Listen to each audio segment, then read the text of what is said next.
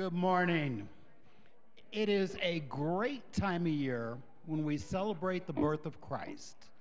Then we think about how he was the ultimate sacrifice for our sins, how he defeated death, how he came back to life so we can have eternal life. But what sometimes we forget is that Jesus also came to be our friend. Would you please stand and sing with us this morning?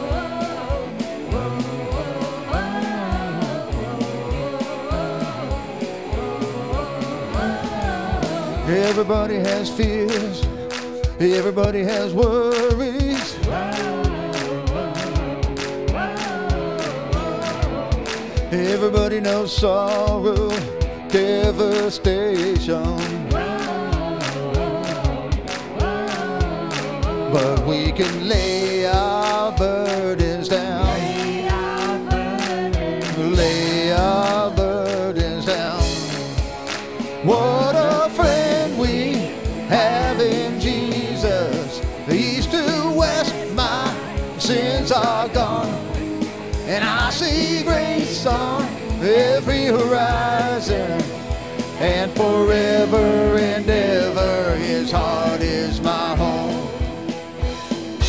No more betrayal, for he is faithful. He fills me up, and my cup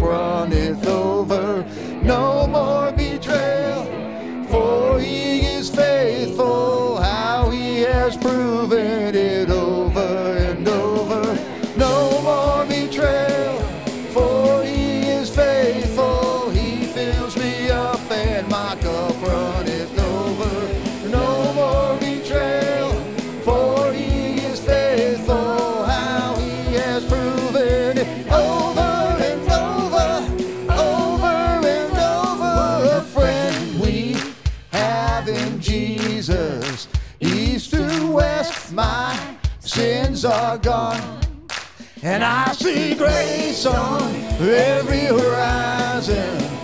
And forever and ever, his heart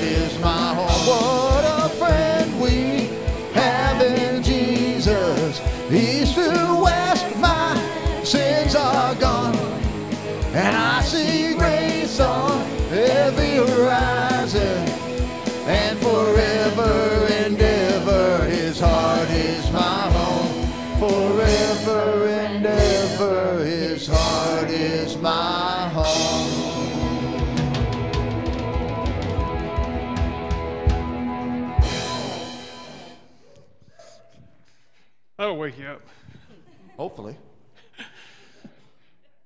I was going to say something. Titus 3, verses 4 and 5 says, But when the kindness of God our Savior and his love for mankind appeared, he saved us, not by works of righteousness that we have done, but according to his mercy, through the washing of regeneration and the renewal by the Spirit.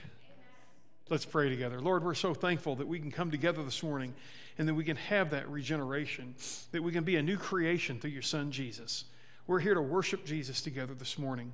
And Father, I pray that what we're offering up this morning is just an extension of the life we're striving to live for you. It's in Jesus' name that we pray. Amen. Well, good morning. Good to see everybody today. It's a blessing to come together today. Somebody, I don't know who did it, they turned on the air conditioning outside. I don't like that, but at least it's comfortable in here. Well, this morning we're here to lift up Christ together, and we're asking that you please fill out your connection card for us. If you're watching online, you know what to do. It's the, the instructions are right there.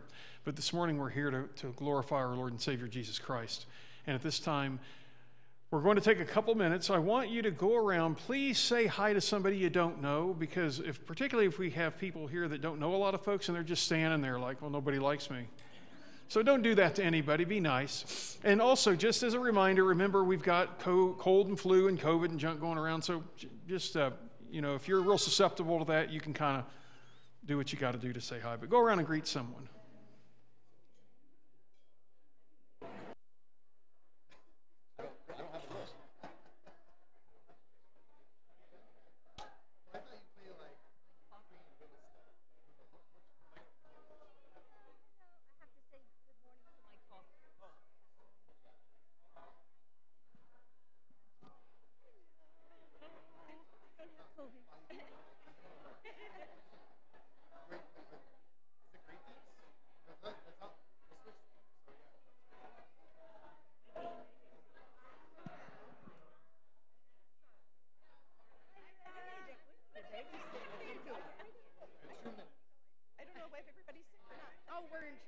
can just be Karen. My daughter's name, maybe I'll be able to remember that. I'm so terrible hmm. with names. I won't remember.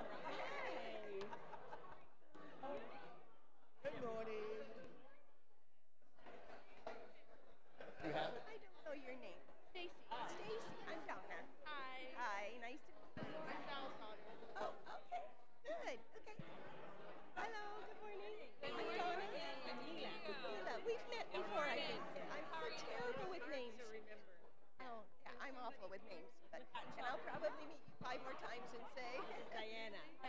Diana. Okay. Diana. I'm Donna. And, and Mila. I'll try to remember. I'm terrible with names. Hi. You're Jan. Jan. I bet we've met. No? Oh, okay. But I've seen you for right here. Oh, Jan. Is that right? Jan. Jan. Nice to meet you.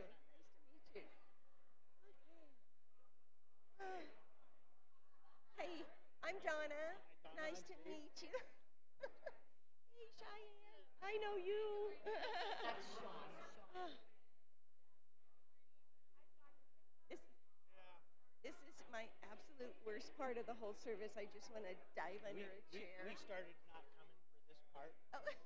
Oh, and then he said it oh, was kind of a oh, oh to, to make, making you feel guilty, huh? Oh, oh gosh, it's why oh, oh.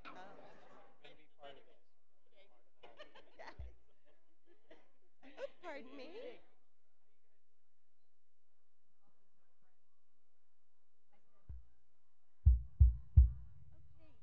I met three people I didn't know. Do I get a gold star? 10, 9, 8, 7, 6, 5, 4, 3, 2, 1.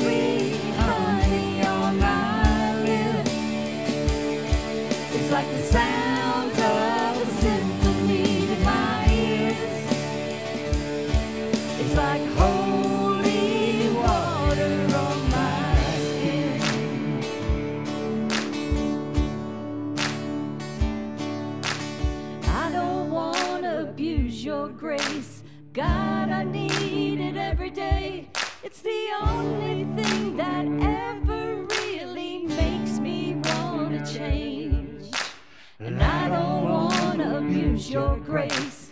God, I need it every day. It's the only thing that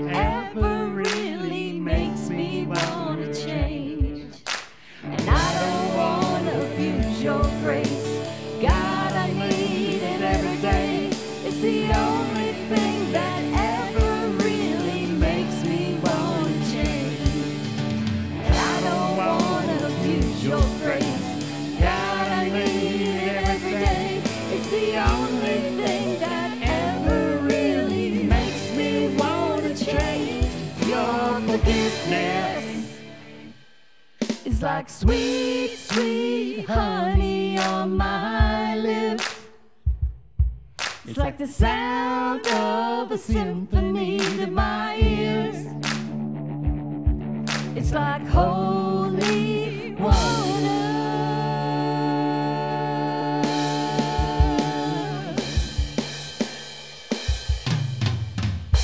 Your forgiveness.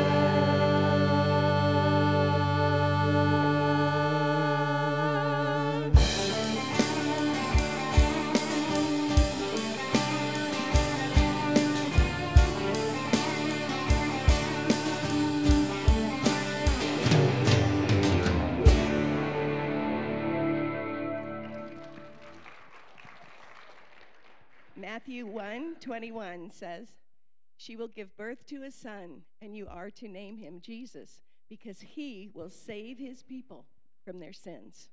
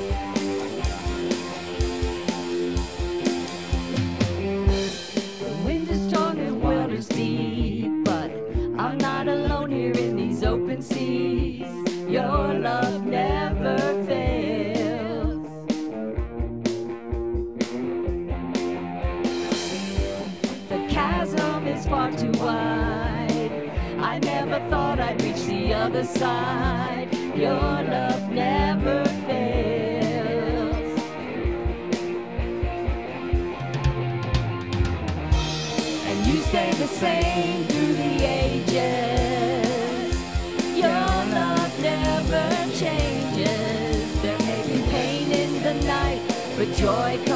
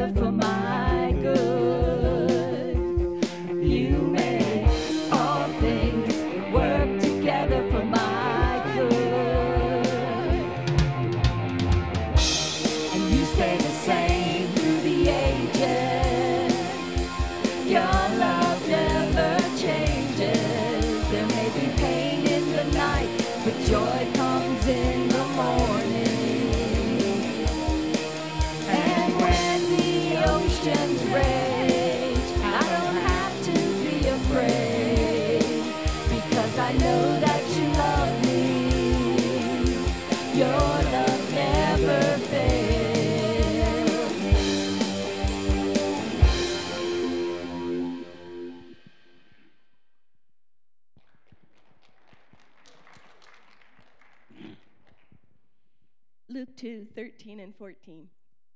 Suddenly there was a multitude of the heavenly hosts with angel, praising God and saying, Glory to God in the highest heaven, and peace on earth to the people he favors. He won't abandon, he won't receive, he won't desert us, he won't ever leave, he'll never forsake us, he won't ever run never reject us.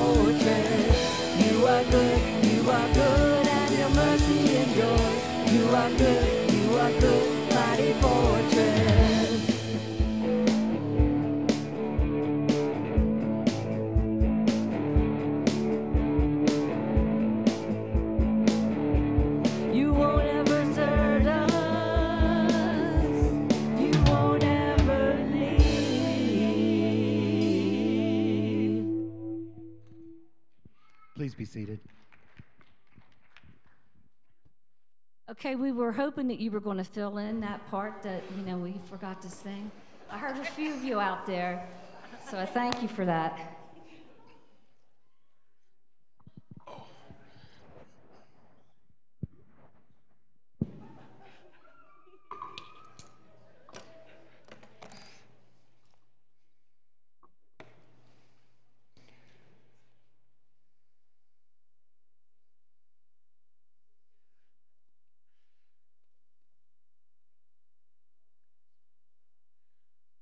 Well, it's obvious we're in the throes of Christmas season, in the throes of that season. It's supposed to be a season of joy and peace. But when you look around the world and you look around you, do you see that? I mean, isn't it great that we see all this joy around us? I'm glad to see when I look at the world around me that I don't see any wars, no hate, no racism, no sorrow, no pain, no anger. It is so good to wake up every day and know that we live in that kind of world, isn't it? Well, you would hope maybe during Christmas season we could get a break from some of that, but eh, it doesn't look like that's going to happen for the most part. When we look back at Isaiah chapter 40 and verses 4 and 5 from last week, this is what the whole series is based on. We learned that the nation of Israel was far from experiencing peace. They were, they were moving in and out of captivity. They were suffering God's judgment because they continually were disobedient to God. Through the prophet Isaiah, however, God offered a message of hope. And I want to go back and look at verses 1 through 5 in Isaiah just for a reminder once again today. It says this Comfort, comfort my people, says your God. Speak kindly to Jerusalem. Tell her that her time of warfare is over, that her punishment is complete. For the Lord has made her pay double for all of her sins. A voice cries out in the wilderness Clear a way for the Lord, build a level road through the rift of the valley for our God. Every valley must be leveled, every mountain and hill leveled. Excuse me, every valley elevated, every mountain and hill uh, leveled. The rough terrain will become a level plain, the rugged landscape a wide valley. The splendor of the Lord will be revealed, and all people will see it at the same time, for the Lord has decreed it. This morning, we're going to be looking at two, we're going to focus a little bit more on, on the other, two subjects that are tied together. title of this message this morning is deals with comfort. But what we're really going to talk about is something a little bit different. The thing with comfort is when do you need it? Generally, we need comfort when we're sad, when we're depressed, when we're stressed, when we're let down, when we're, or maybe we're in physical pain. And remember, as a child, particularly, when you hurt yourself, what would you do? A lot of times you'd cry and you go run to mom, run to dad, or run to whoever your guardian was. You told them you were hurt, and you would run into their arms. And they say, Oh, I'm going to kiss that boo boo for you. And, and, you know, it's like it still hurt. But the great thing about it is somebody was there to commiserate with you, someone was there to show they cared. And that's what, it's, what happens when we're comforted. Even in our pain, we can be comforted. But when we look at the issue of comfort, we're going to see how being comforted can lead to peace. Because if you're not comforted, you won't have peace. In other words, if you're screaming in pain from cutting your finger off or something, um, you're, you're not going to be able to enjoy peace in that moment. And when you look at the world around you, it becomes evident that we do not see peace because what's happening is we're in a world that's full of hurt, full of broken people, people who are hurting, and many times people who are hurting, what do they do? They hurt others. Maybe it's their life experience, but something within them tells them that things aren't right. And when you're not at peace, when you don't have when you're not comforted, you can't be at peace. What's interesting is Isaiah chapter 40 is located right after, if you know your math, right after Isaiah 39. And Isaiah 39 was a chapter of judgment. But God follows that judgment up with this passage that we looked at last week, and we're kind of building everything on for the next couple weeks of saying, hey, there's hope. See, the people are going to be judged, or they have been judged. They're going to be conquered by the Babylonians. They're going to be hurting physically, emotionally, generationally, and spiritually. But one of the most important aspects of Isaiah chapter 40 is that call for comfort. God says through Isaiah, Comfort, comfort my people. However, in the context, Isaiah goes beyond the comfort of the Israelites to reveal a comfort that God wants to bring to all of humanity through the chosen Messiah, through Jesus Christ. 700 years before it happened, he's talking about it. 700 years later, though, where we are going to be in our passage today, this promise is coming to pass. Something in the world is going to change. The date's about 6 BC. A game changing event's about ready to take place. Luke chapter 2, which is a passage we're going to focus in on this morning in verse 14, it's a well known uh, verse in Scripture. It's part of the account of the birth of Jesus in the Gospel of Luke. But to understand the, histo- the, the, con- the historical context of this verse and to gain some depth from it, it's crucial to understand the broader historical and religious background of the time. At the time in 6 BC, Rome was ruling. Rome ruled most about just about everybody about that time. But they also ruled in Judea, where Bethlehem was located. It was under Roman rule. The Roman Empire had conquered various territories, including Judea, and had, they had imposed their authority over the Jewish people. Now, you follow that up by looking at what the Jews were expecting at that time. The Jewish people had a long history of waiting for a Messiah, the promised one who would deliver them, who would liberate them from what they thought was foreign oppression and establish God's kingdom on earth. And once again, that philosophy, that theology is still going around today, even though Jesus debunked that. See, their expectation was rooted in Scripture through the prophets, through the Hebrew Bible, the Old Testament. That's what they were expecting.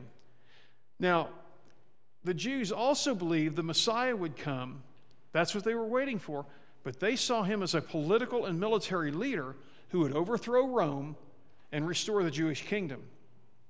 Now, this expectation of a powerful Messiah was prevalent during the time of Jesus' birth. Now, notice once again, even God's people, they were expecting the wrong thing. They were putting their hope in the fact that, hey, this Messiah is going to come and deliver us politically and put us back on top. And we have to be careful as Christians, and particularly when it comes to politics. Politics aren't going to be our salvation, thank God. Who's sitting in the White House will not be our salvation, or who's not sitting in the White House won't be our salvation. As Christians, we need to be involved in the, polit- the political landscape. We need to. But that's not our salvation. And see, the Jews, what, what happened to them, I think, in part, is because that's how they saw Jesus. I think it affected how they had their relationship with God. Because Jesus wanted to deliver them in a much different way. Now, in fairness to them, if you're enslaved to the Romans, basically, uh, and you're thinking, okay, the Messiah is going to come, naturally, he's going to kick them out and put us on top. But Jesus wasn't about that. The historical context of Luke 2 14 takes, significant, takes great significance when we understand the landscape that was going on around the time. This part of the, excuse me, this verse is part of the angelic announcement to the shepherds of Bethlehem proclaiming the birth of Jesus. The angels declared in part, Glory to God in the highest, acknowledging the divine significance of the birth of Jesus. Then the second part, they says, On earth peace to those whom favor rests. It carries a message of hope and a message of peace. It's important to note once again that the peace that Jesus was going to be bringing was not primarily political or not social. And many times, if we're not careful as churches, we can get overly political and we can also get overly social on a social gospel, thinking that's going to fix everything. When what we need to be focusing in on something a little bit different. The birth of Jesus is seen a fulfillment as a fulfillment of God's promise to send a Savior who would bring peace between God and humanity. Luke's gospel emphasizes that Jesus came to bring salvation and reconciliation between God and his people rather than leading a political revolution.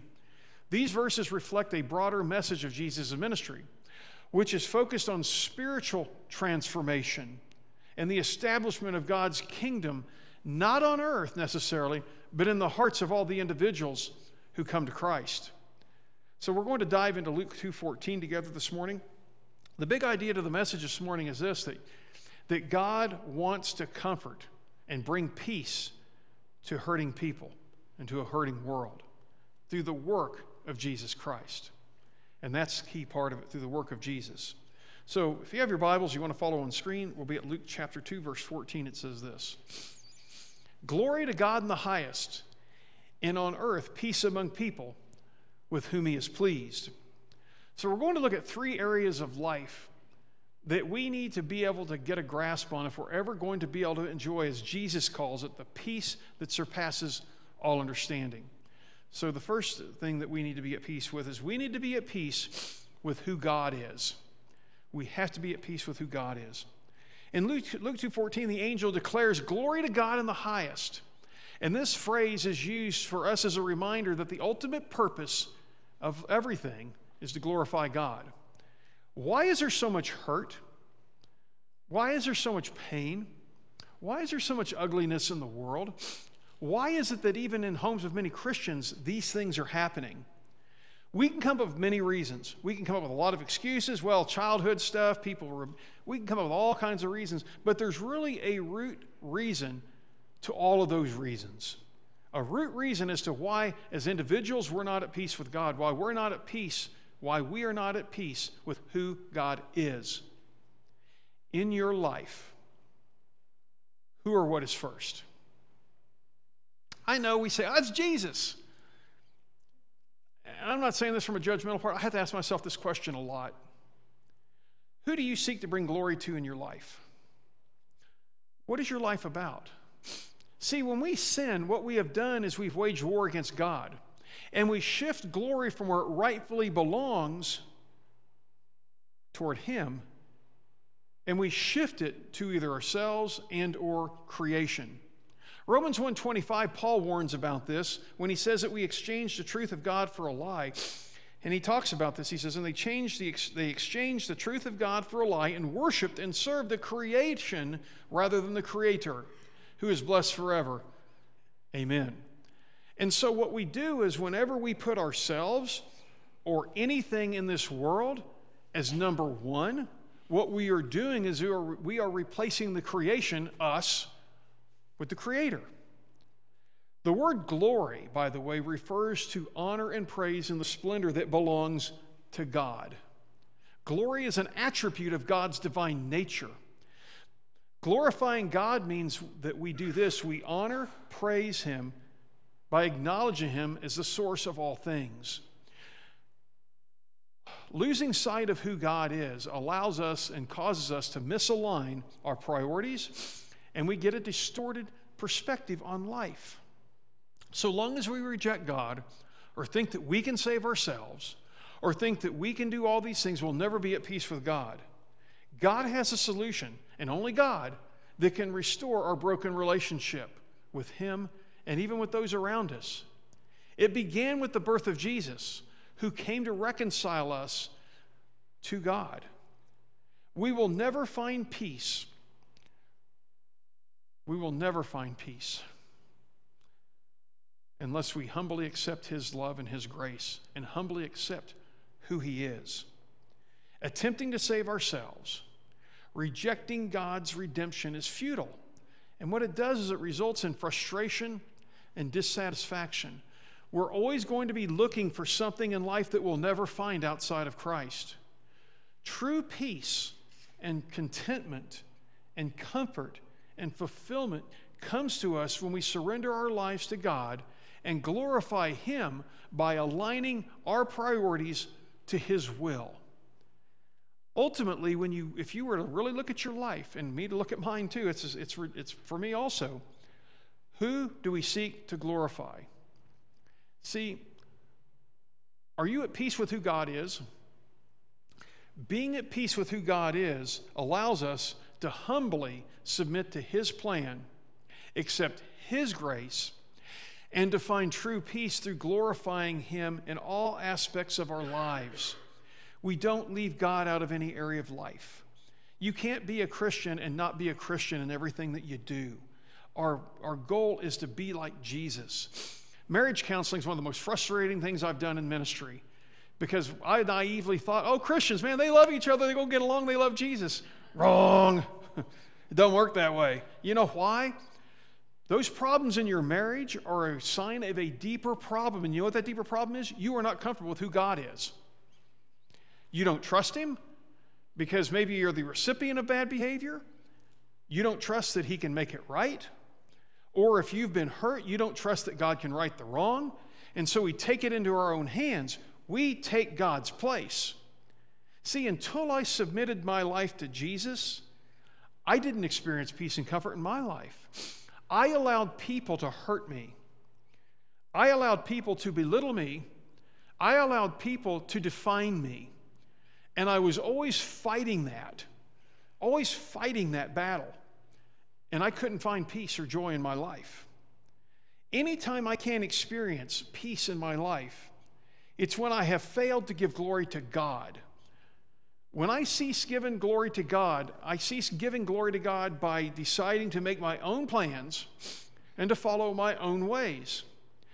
I cease giving glory to God when I seek to take on the role of God in my life instead of trusting Him and letting God be God.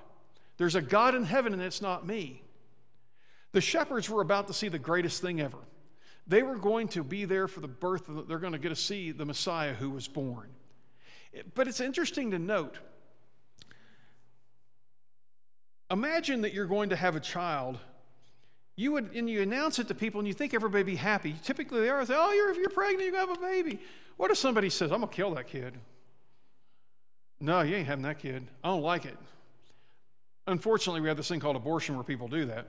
But the, fa- the fact of the matter is, not everyone was overjoyed with the Messiah coming. Eventually, King Herod, he would seek to kill Jesus. Why? Why would an old king who didn't have a lot of life left to him, why did he why was he bent on killing the Messiah? You know why? Herod was not comfortable at peace with who God is. Herod thought he was God. Herod wanted to be glorified. He didn't want this little boy king to receive the glory. Herod wanted that. So, you see, because Herod had a misplaced view of God, Herod did what he did. In our society, people are doing all they can, and society is doing all that it can to kill Jesus. Figuratively. Herod did it literally, was trying to, but we're trying to st- st- stamp Jesus out of everything. We're trying to stomp him out of everything. And the problem is, what happens to society when there's no Jesus? I don't know if anybody was here and was here went to Mogadishu and those places. Yeah, there's there's no Jesus there. It was horrible. It's horrible. If you want to make people uncomfortable, sometimes even angry, start talking to them about Jesus. Now, people today, and, and in all times, as a matter of fact, are not at peace with the God who's in heaven the God who loves them. They're not at peace with who He is. See, people want to be their own God today. Even some Christians, they want to be the master of their domain, they want to rule their lives. They don't want to be accountable to anyone or anything, but yet they still want the title Christian. In the world, they don't want to be accountable. They want to be free to do whatever they want to do. And then they're enslaved to what they wanted to do. Comfort and peace in your life begins when you give your life to Christ and you continually submit yourself to Him. It's not just a one time act, it's a daily decision.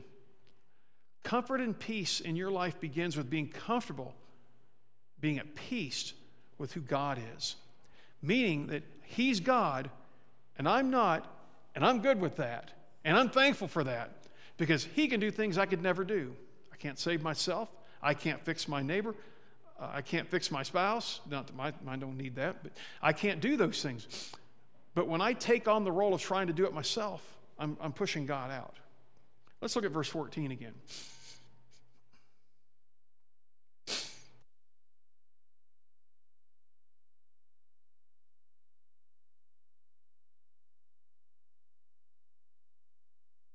But it says, Glory to God in the highest, and on earth peace among people with whom he is pleased.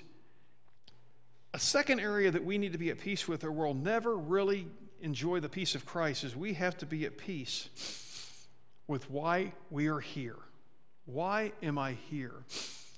Luke 2:14, the proclamation is, and on, on earth peace among people. This declaration reminds us that God sent Jesus to bring peace. And this peace is realized when people submit their lives to Christ. The message of God's glory is not confined to the highest places in heaven, it's everywhere. It's meant to be everywhere. It extends to the earth where we find our purpose and our meaning. The word peace is a word that signifies a state of tranquility, harmony, and well being that come from God, that these things come from God, that, and these things surpass all human understanding. Jesus, you know, the Bible talks about the peace that surpasses all understanding. And what that means is when you possess it, you can't describe it really.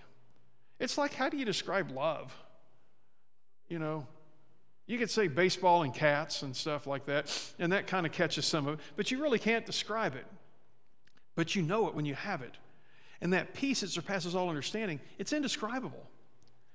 It's that tranquility that you have. And it comes through the birth of Jesus, who is the Prince of Peace. And through that, we have that access to that divine peace that God wants us to have. Regardless of the divisions that we create, whether they be racial, socioeconomic, cultural, Jesus can restore harmony and bring reconciliation. So, what does this mean for us?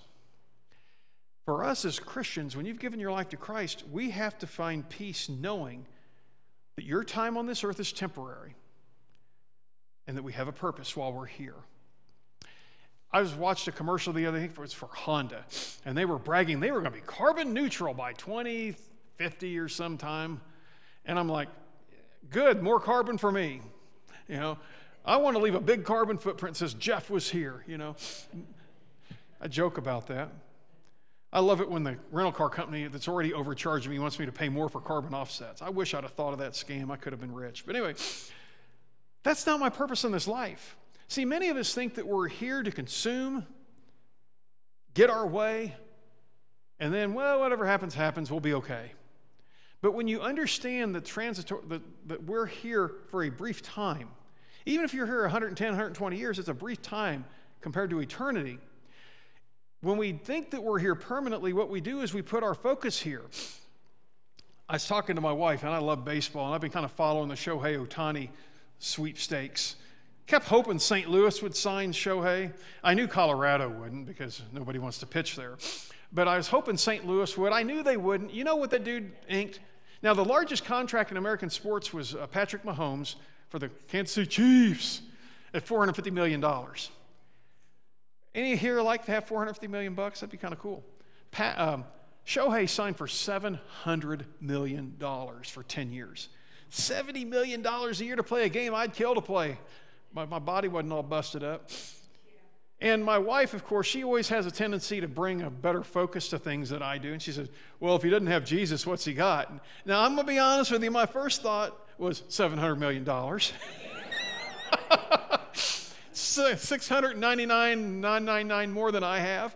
But, but see, if you're focused only on this world, that 700 million, which, believe me, as a Christian, if you had that kind of money, you could do a lot of stuff with it, okay, other than for yourself. But if your focus in life is just this world, then you've hit it. But when Shohei passes, and I don't know his, his salvation, everything I read, he's a nice guy and everything, but I don't know his, if he's a Christian. But let's say that he's not. When he dies, where's it going? What's it going to do for him? You know, his family will be happy. See, if my focus is on this world and I think I'm only here, I'm going to put 9,000 hours a week into my job. I'm going to consume as much as I can, spend as much as I can, get everything that I want for me. But when you realize that you're here for a short time, your purpose changes. Now, it's not, there's nothing wrong with having a lot of money, nothing wrong with having your stuff. I, I don't really care. It's between you and God. I like stuff too. But if that's your sole purpose, you're not going to feel peace because you're not going to be at peace as to why you're here. See, we have to embrace the responsibility that God has given us to proclaim, to share, and to show the gospel of Jesus Christ. You know, we talk about what's going on around the world. You realize stuff that's going on in, in, in like in Israel right now. That wasn't because people were doing anything to, that goes back a long way. Grudges. That people in that part of the world live off grudges. If you hurt my great grandfather, I'm coming after you, even though you never did anything to me. That's kind of the mentality out there. But see, Jesus can bring peace because if people were at peace with who God is and with what their reason, the reason for being here, we wouldn't have these things. Now, we live in this world, it's never going to go away totally. But we have a unique role in making a difference in the lives of others, making a difference, offering them the opportunity to experience the transformation that comes through peace, through a relationship with Jesus Christ. Jesus changed me, and I hope he changed many of you too. And anytime we look at people and write them off, what we're doing, now sometimes you got to distance yourself from people, I get that, but overall, if we just, oh, there's no chance for them, we are missing the boat. See, our job, our purpose is to glorify God. And if I'm not comfortable with why I'm here, I'm not going to be at peace because I'm always going to be fighting this battle inside of me. God, me, God, me, God, me, God, me. And then it becomes me, God, me, God, me. You know, we fight this battle. Let's be at peace with our purpose, knowing that we're here for a season, for a reason. And that season is the, the time we have on earth. Let's dedicate ourselves to trying to bring peace to people, the peace of the gospel that comes through the gospel of Jesus Christ. Share that message, show that message, share that message of love, that message of hope, that message of reconciliation. So many families get destroyed because they think there's no chance for reconciliation. And for Christians, we ought to say, yes, there is. Jesus can bring reconciliation to your family. You just got to turn that way. If I'm not at peace with why I'm here, my life will have no meaning. When I, when I was called to ministry,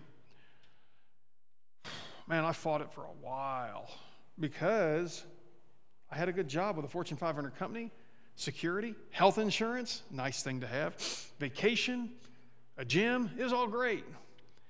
And I always told my wife, so if I was flipping burgers at McDonald's, and nothing wrong with McDonald's, except their hamburgers aren't good, but other than that, uh, they're starting, they're going to make them with real meat now, I understand. But anyway, if I was flipping burgers at McDonald's, uh, they're not going to sponsor this video, by the way. Um, um, I would have left the company a long time ago, but you know, that whole time I felt called, but I didn't want to let go of that security. And the company I worked for was great. God put them there for, in my life for a reason, for that season of my life. But I had a hard time letting go. And you know what? I was miserable inside. I was miserable because I knew this isn't what I'm supposed to be doing now. When God answered my prayers, I put the fleece out, and man, He nailed it. I was miserable. But the day I was able to walk out of there, and it was nothing to do with the company, it was a great company. But the day I was able to walk there, you know what changed? It just, I just like, wow, I get to do what you called me to do. I don't know how I'm going to do it, but I'm going to do what you called me to do. And it just changed your life. It's a life changer. Let's look at verse 14 again.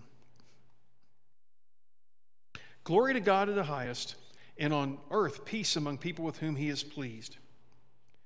The other area we have to be at peace with is you've got to be at peace with who you are. See, Notice in verse 14 it says, There's going to be peace among people, but which people?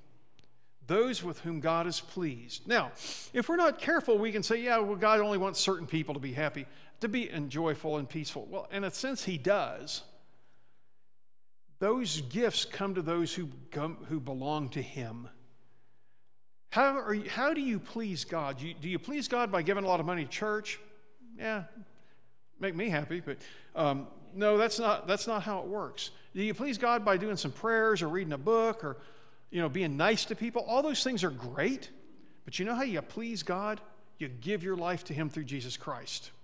And then you strive to live the life that matches that gift that you've been given and that you give. And so when you're when you belong to Christ, you are pleasing to God. Now, this statement emphasizes that that only happens for those who are in Christ. Why do people react negatively when you bring up Jesus? Why is it so uncomfortable? You know, we can talk about sports with other people, even if you like like the Patriots, which I really love what's happening. You know, they're having a really good season. It's great to watch. But uh, you know, a Patriots fan and a, and a football you know fan of like the Chiefs or something, you all can get you can get together and talk, and nobody's uncomfortable. You have fun with each other, and but boy, you start taking Jesus to that same person, it gets a lot. It gets very uncomfortable very quickly. You know, part of the reason that this happens the reason for the discomfort is I firmly believe that down deep inside of us, we knew something's not right with us. We've been searching for something that we can't find. We can't put our finger on it, but we keep trying to fill it with something. It's kind of like uh, you ever had a craving for something? Like uh, I typically have cravings once in a while for ice cream. Man, I love ice cream. Okay, let's be honest cookies, cake, pie. Okay, I'm just being honest. I love all those sweets. And, and I tell my man, I got this craving for some sweets. And she's, my wife's very practical about these. She said, Well, you know what? We got some spinach and some green beans. You want some of that? Nothing wrong with spinach and green beans in the proper perspective. It's called the garbage disposal. No, no, uh, no, actually, I like green beans. I like some spinach. But if I'm craving the ice cream, I can eat a bucket full of those other things. Guess where Jeff's going? He's going to go Dairy Queen, yeah, or Sonic, or you know, Sammy's and Julie's or whatever, man, and Cold Stone, and I can name every other place in town that has ice cream. I mean, um, and I could be stuffed full, but man, I'm just that cravings. I can just be busting out of the seams. I, I gotta have that ice cream. I think people in their life, they need that ice cream, and they're filling it up with a bunch of other stuff. They need Jesus, and they're filling their life with all these other things, and it just isn't fulfilling. It's not, it's not scratching the itch. We lack peace with Jesus, even as Christians, because we are not at peace with who we are. Many individuals struggle with being at peace with who they are, and you know why? Because what they do is they let their past define them, their past mistakes. They let the opinions of others define them.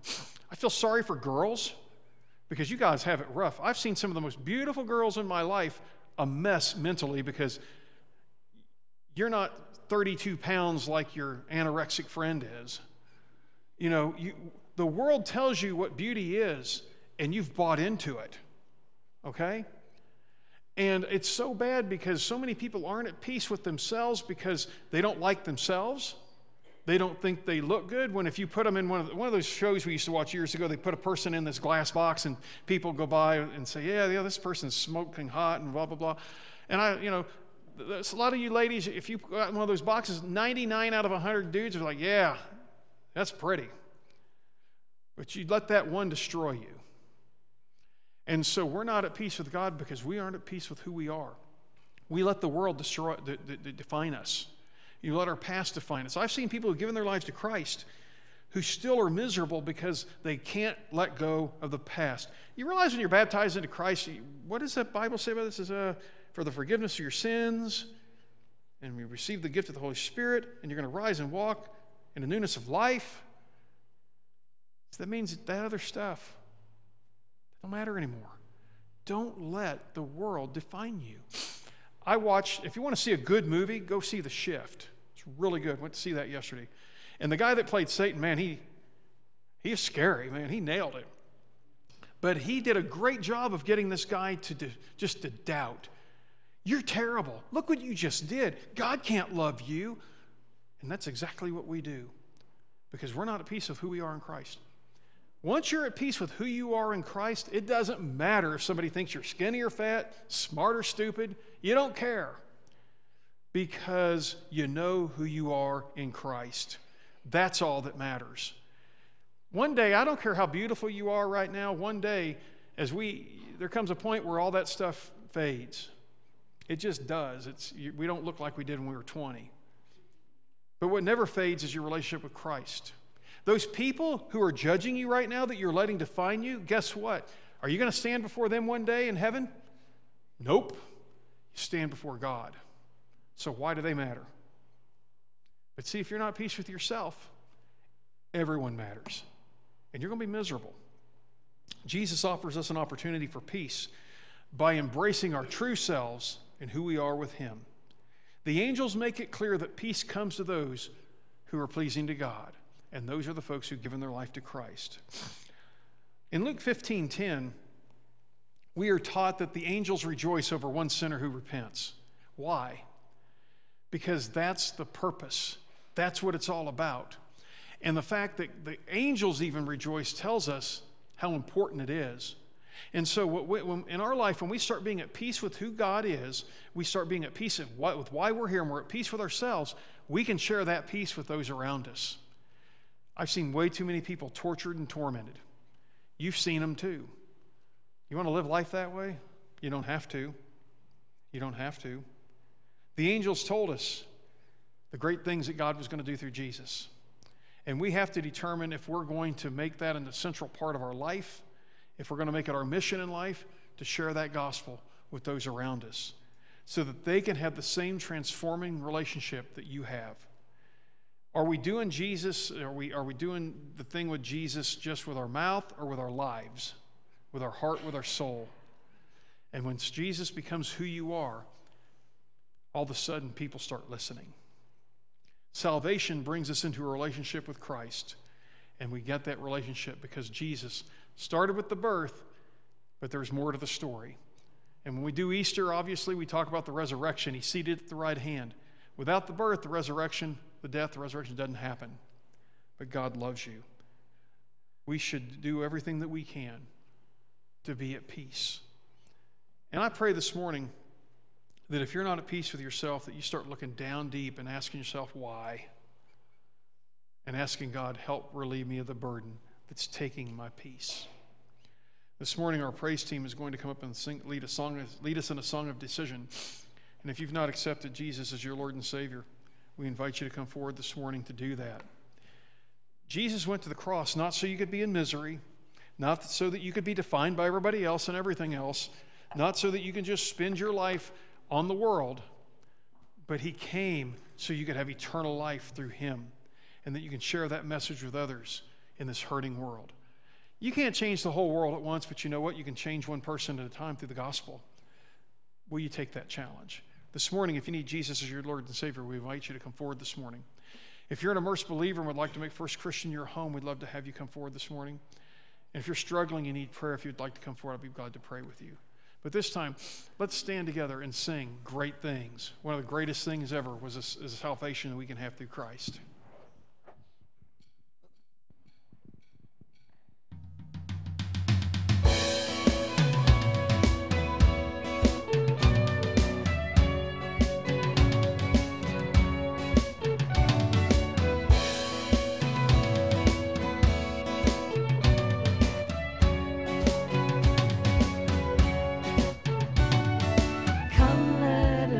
Worship our King. Come, let us bow at his feet. He has done great things. See what our Savior has done. See how his love overcomes. He has done great things. He has done